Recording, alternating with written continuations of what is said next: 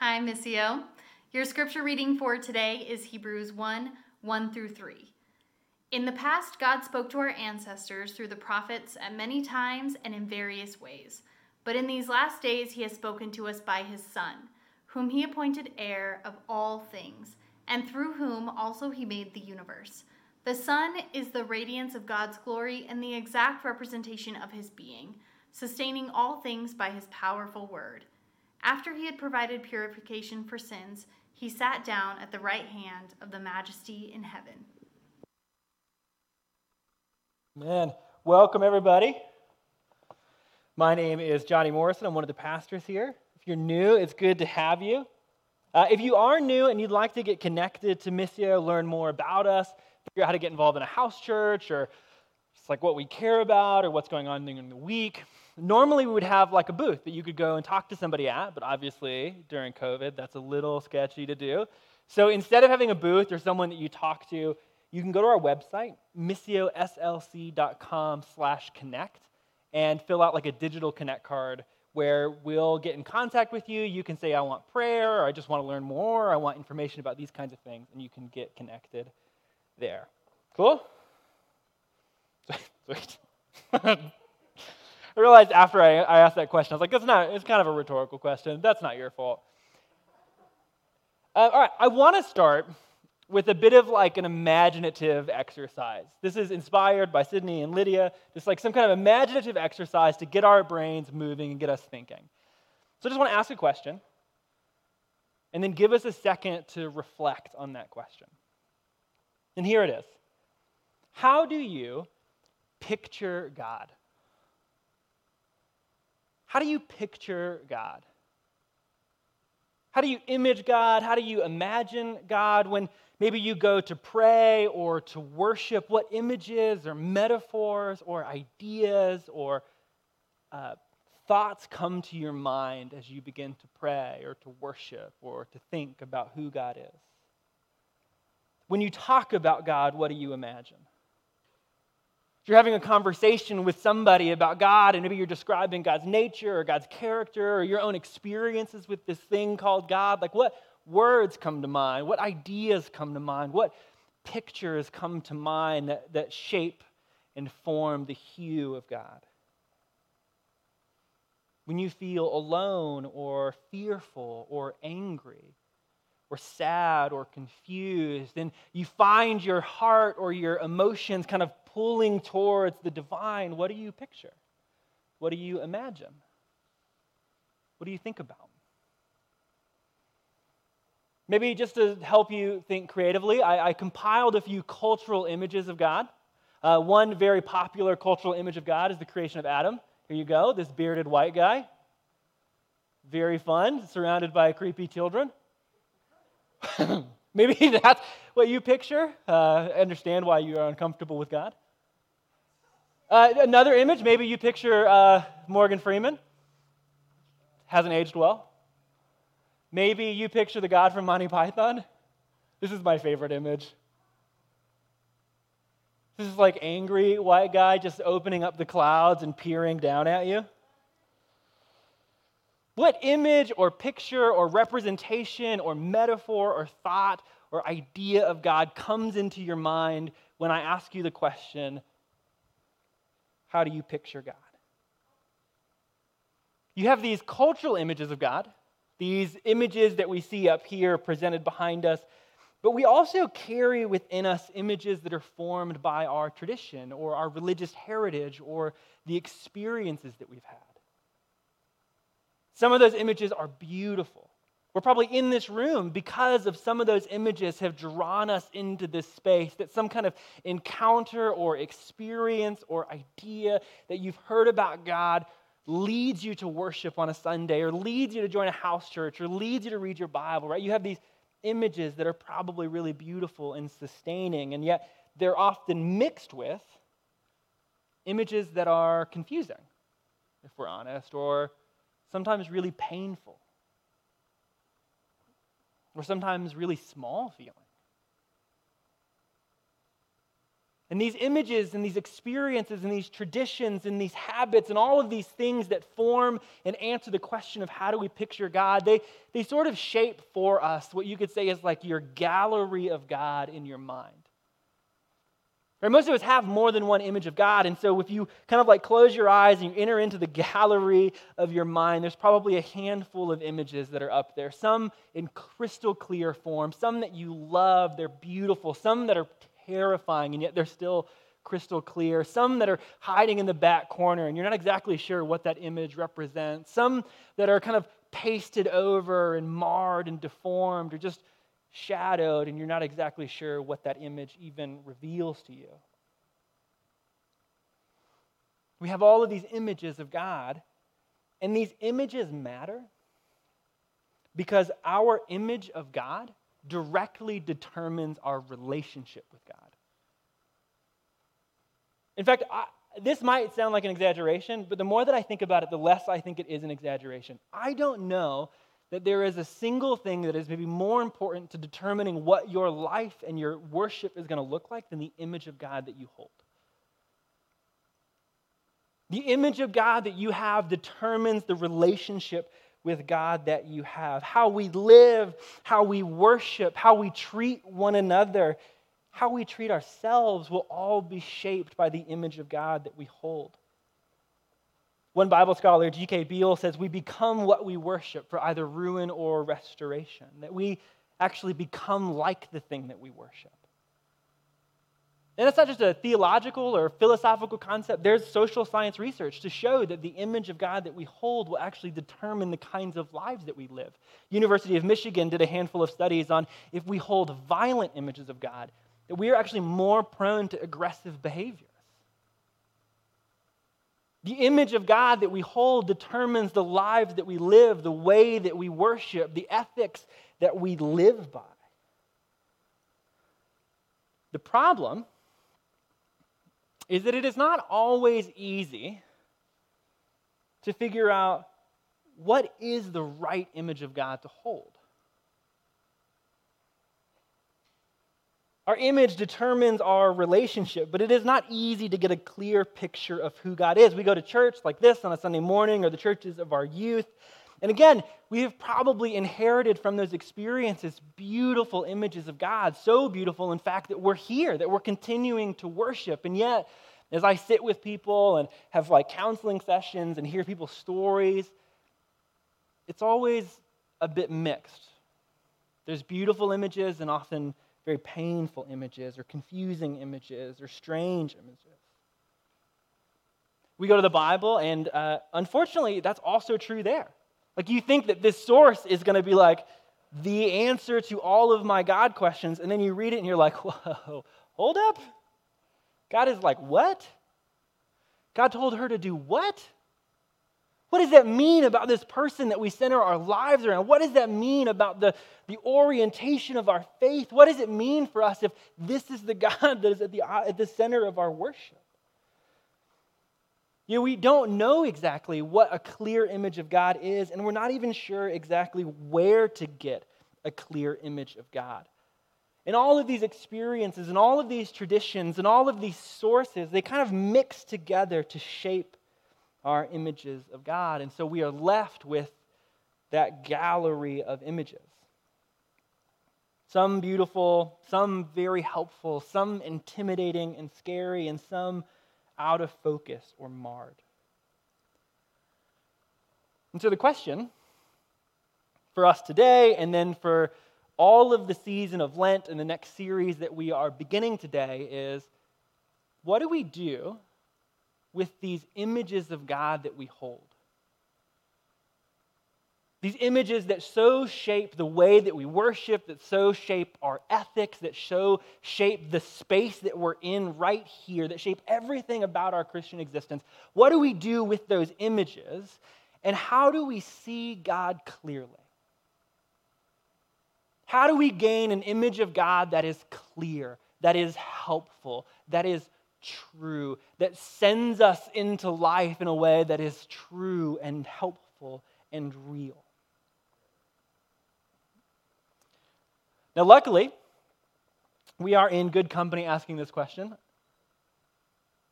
Because lots of people have been asking this question. In fact, I don't think it would be difficult to say that the central question of the Bible is who is God?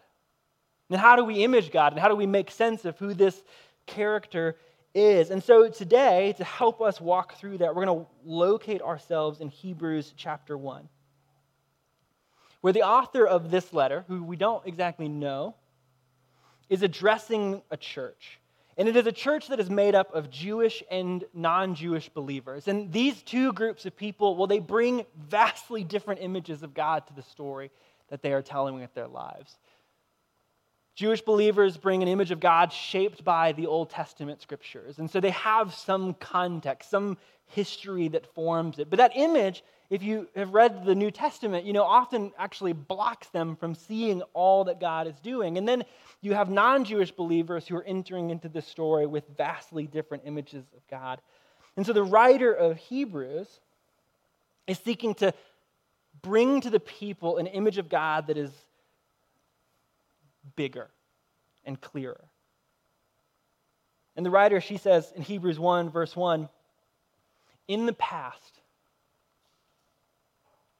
God spoke to our ancestors through the prophets at many times and in various ways. Now, just sit here for a second, be very quick to pass that moment by, but that's actually kind of a remarkable statement. We believe in a God that speaks a God that reveals themselves. In fact, as Christians, kind of as Lydia said in the Missio Voice, like we have a family history that we come from, a history that we belong to. And that history is marked by a God that communicates, a God that reveals, a God that speaks, a God that stoops to be known and knowable. How marvelous is that? That we believe in a God that reveals themselves and that has been revealing themselves throughout the story of history. As you read the Bible, as you encounter the prophets, as you hear this family history, you are encountering images of God, and they are beautiful and at moments so helpful. And they guided Israel and led Israel into whole new understandings of God that challenged the cultures around them. But if you've read your Old Testament, you know that some of those images are also hard. And it's not always clear how those images correspond to who God is or who God reveals themselves to be in the New Testament.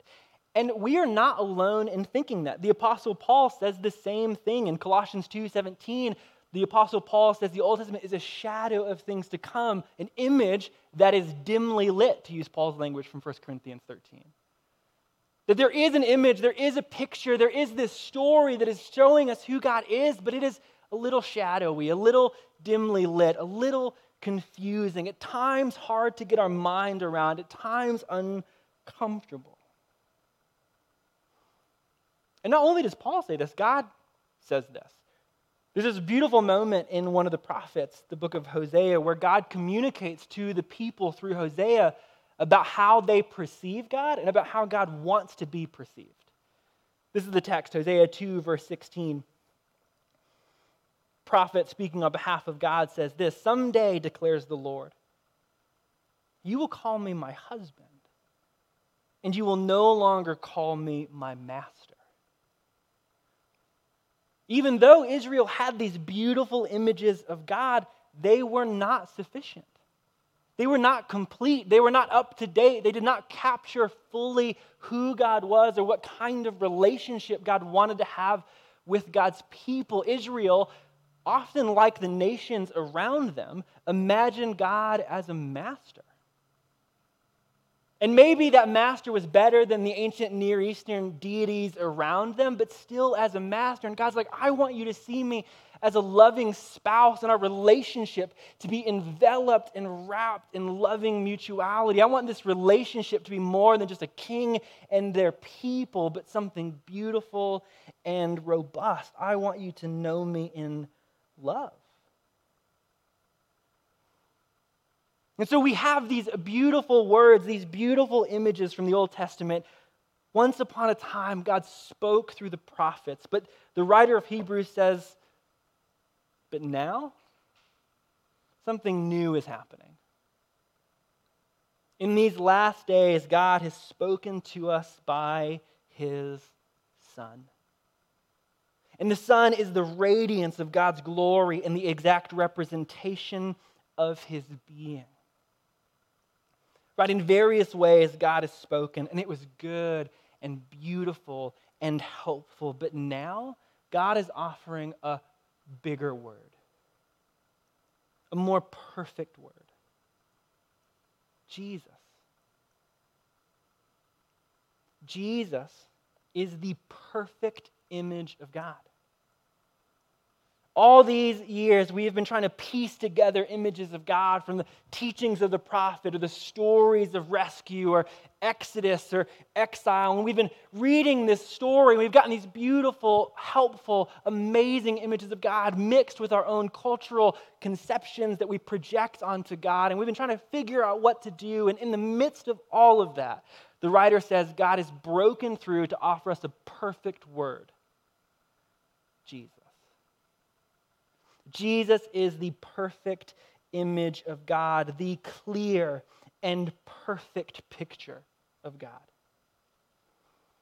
The Apostle John says the same thing when introducing Jesus to the world in John 1 v 18. He says this No one has ever seen God, but the one and only Son, who is himself God and is in closest relationship with the Father, has made him known.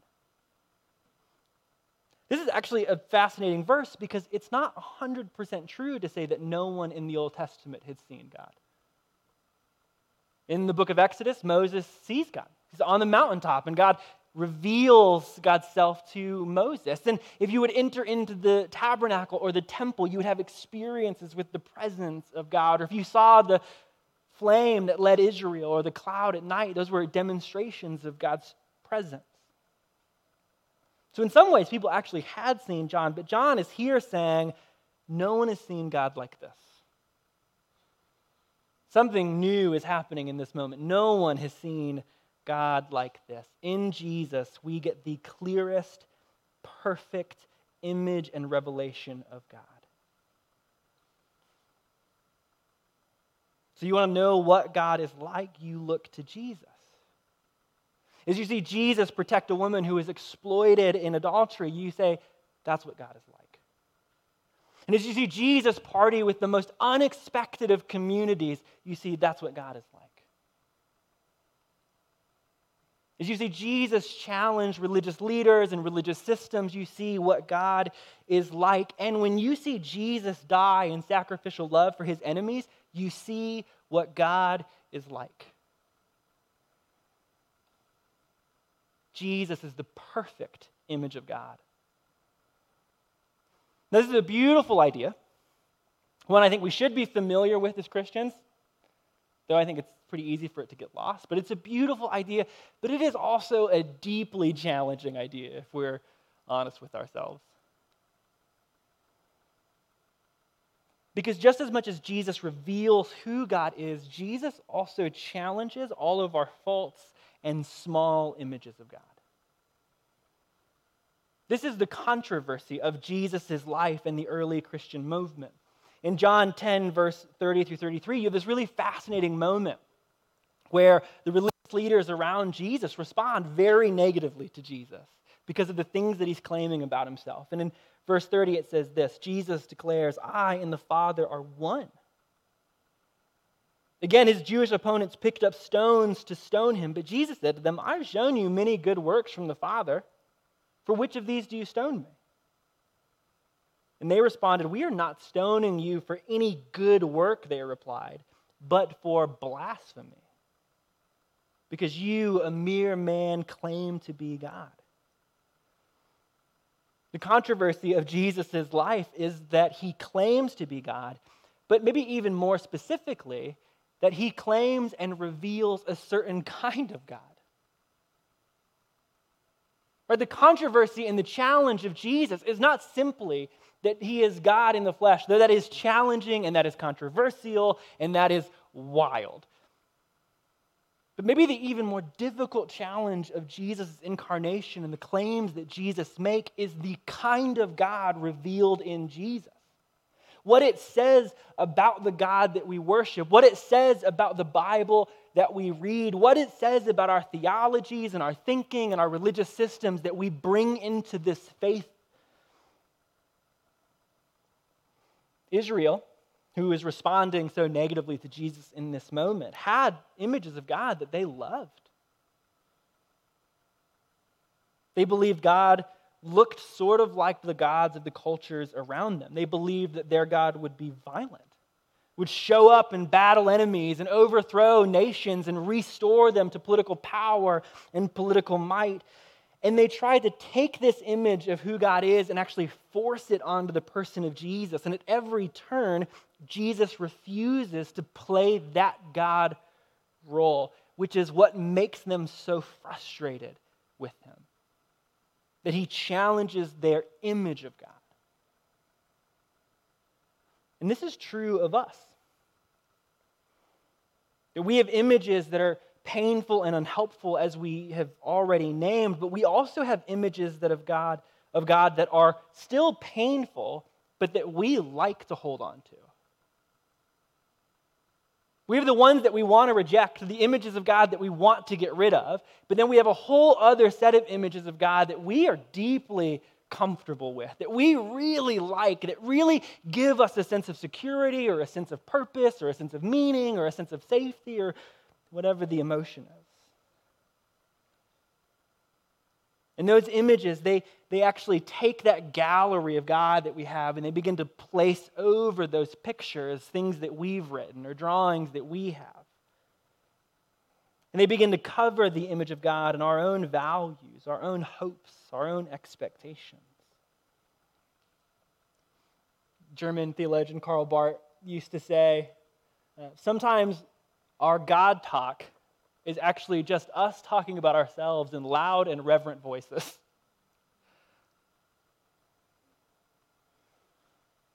It's not that hard to see where we do this.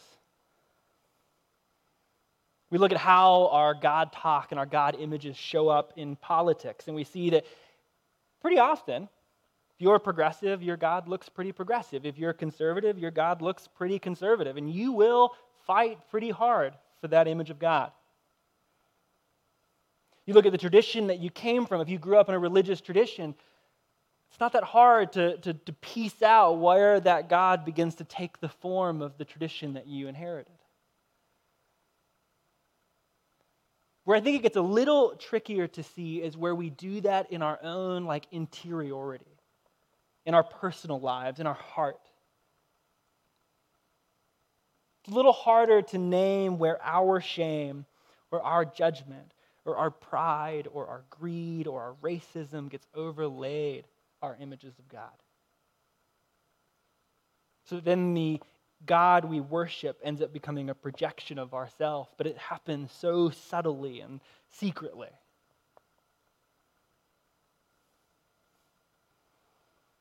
But here's the thing if Jesus is the perfect image of God, then that means that he is also the ultimate revelation of God. And all other images, all other traditions, all other stories must be compared, contrasted, submitted to Jesus. And if they do not lead to Jesus, they need to be evaluated and probably rejected. If your image of God is rooted in fear and religiosity and it does not lead you to Jesus, that image probably needs to be rejected. If your image of God is always of one that sides with your team, that needs to be rejected because that does not lead you to Jesus. If your image of God is of a white dude, it needs to be rejected.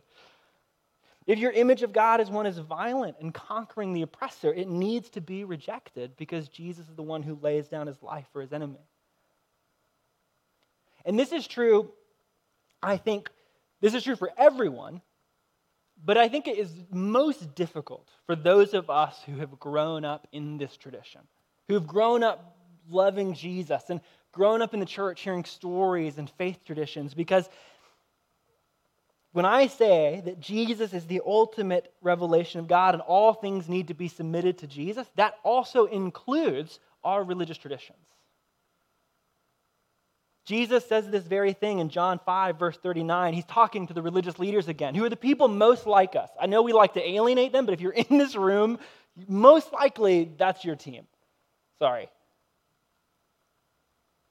This is what Jesus says in John 5 39 to them. You study the scriptures diligently because you think that in them you have eternal life. You ever done that? But these very scriptures testify about me, yet you refuse to come to me to have life. Jesus is saying that your reading of this or their reading of this is not leading to him, and so it needs to be rejected. That is not an easy word if you're an evangelical, which is me. Jesus is the supreme, ultimate, perfect Word of God. That means that all other words, even other words of God, according to the writer of Hebrews 1, need to be submitted to the person of Jesus. If they do not lead us to Jesus, we are not understanding them. We are not reading them. We are not approaching them appropriately. If they do not get us to Jesus, we have a problem. Jesus is the perfect image and the ultimate revelation of God.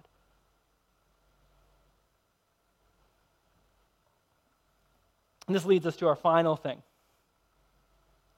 If those things are true, which we believe they are, then it means this, where it also includes this that Jesus, who is the image of God, the perfect revelation of God, is the very center of our faith. Nothing else is. The writer of Hebrews, after introducing this text this way in Hebrews chapter 12, says this Now let us run with perseverance the race marked out for us, fixing our eyes on Jesus, the pioneer or founder and perfecter of our faith. For the joy set before him, he endured the cross, scorning its shame, and he sat down at the right hand of the throne of God. When our images of God are confused, our faith is confused. When our image of God looks like anything other than Jesus, our faith stops looking like Jesus. When our faith is about anything other than Jesus, our faith becomes about other things than Jesus. We start making our faith about moralism and holiness. Good things, but I don't fix my eyes on moralism or holiness. Our faith isn't about justice or peace. Good things, but I don't fix my eyes on justice or peace. My faith is not about church attendance or participation in religious events. Good things. That's what pays my bills. But I fix my eyes on Jesus. My faith is not about politics and activism. Good things but I do not fix my eyes there. All of those things matter. You hear me? They matter. They are important. They are beautiful. But they are not the center of our faith. Jesus is.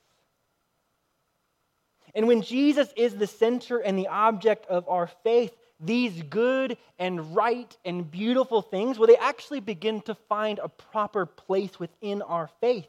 Our faith is not about holiness, it's about Jesus.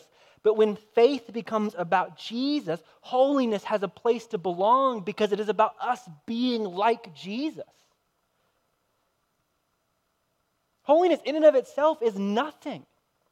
It only makes sense as it is a calling into Christ likeness.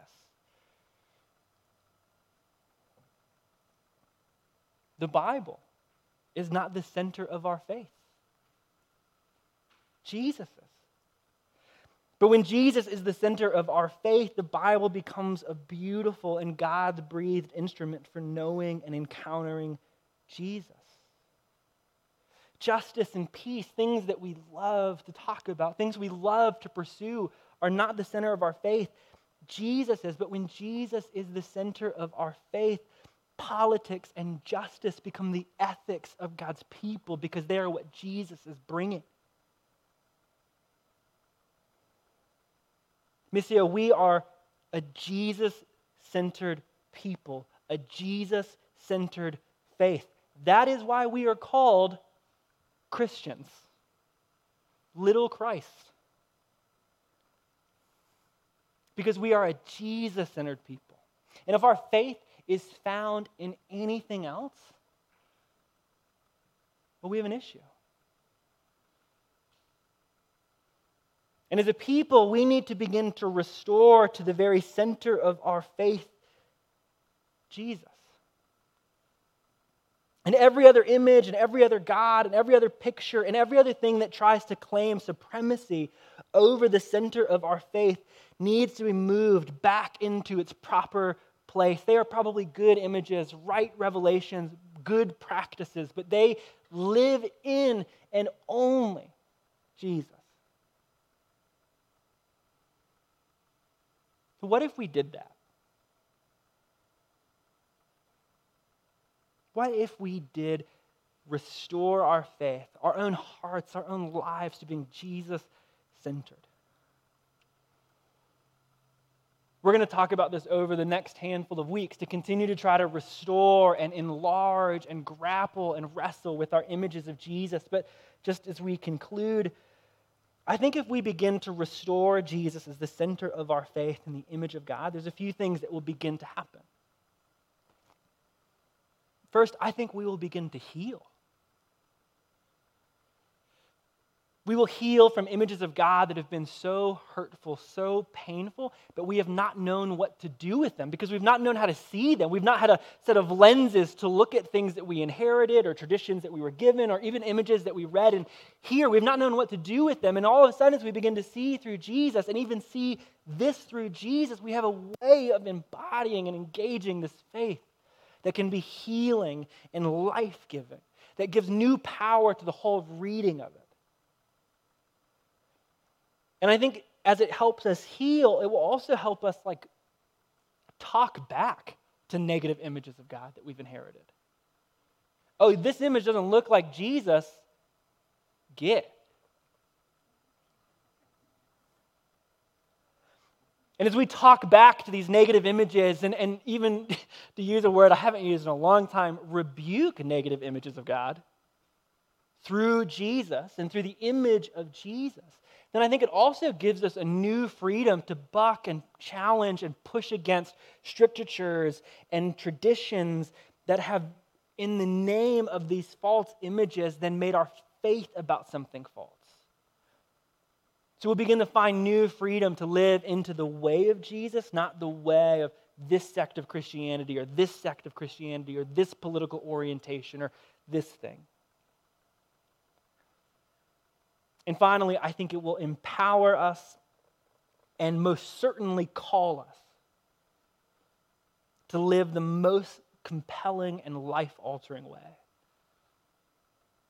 Christians, as they were getting the name Christians, little Christ, were also called followers of the way. Because they were followers of the way of Jesus. And this way of Jesus that we'll see in the weeks to come modeled and pictured on the person of Jesus is so strange and so beautiful and the only thing that makes all of this compelling. See, as we restore the image of God, I think as Jesus, we begin to restore the way of Jesus to us. And that is a way that is rooted in the love of God displayed on the cross. And that, well, man, that actually offers us in the world something. This is why Jesus described himself as the way, the truth, and the life.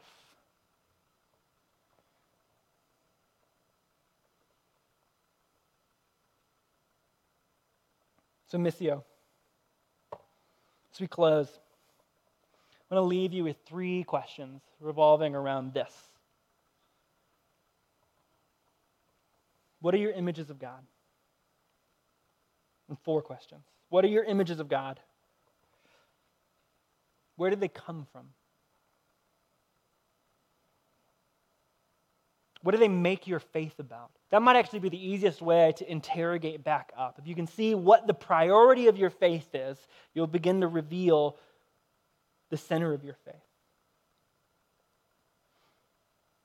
And does the way of your faith and the God of your faith, does it look like Jesus? This is the question that matters most. Do those images of God look like Jesus? They don't, man, would you step into something more free? Would you step into the radical love of Jesus? Would you let the person of Jesus challenge your images? Now, one of the ways that we do this is hearing the story that we've just declared.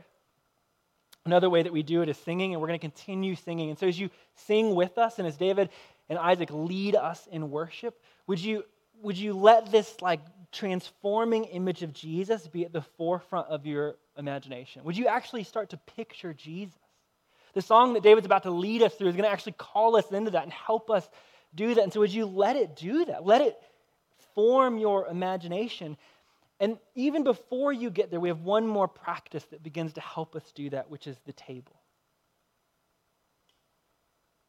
Table is the way that we actually practice the story of Jesus, where we remember, oh, Jesus is the God who dies to call us home, the God who displays their love for us on the cross.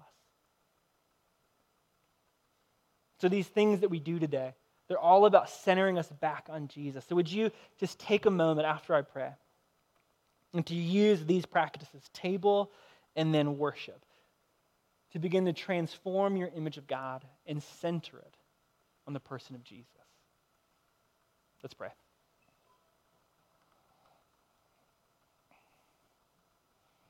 Jesus, today, help us to know you. Would we encounter you through the story and through the songs and through the table and through prayers and through one another? And would our encounters of you radically transform the image of God that we hold so that we would see God through you? Would that press on our painful images, our prideful images, our falsely religious images, our shameful images? And would it truly free us and empower us to live a life with you? God, that's the prayer. Help us to see you clearly. Help us to see you. We pray this in your name. Amen. Missio, when you're ready, we invite you to use those little elements to take communion, to recenter on the image of Jesus, and then would you enter into worship? Picturing Jesus.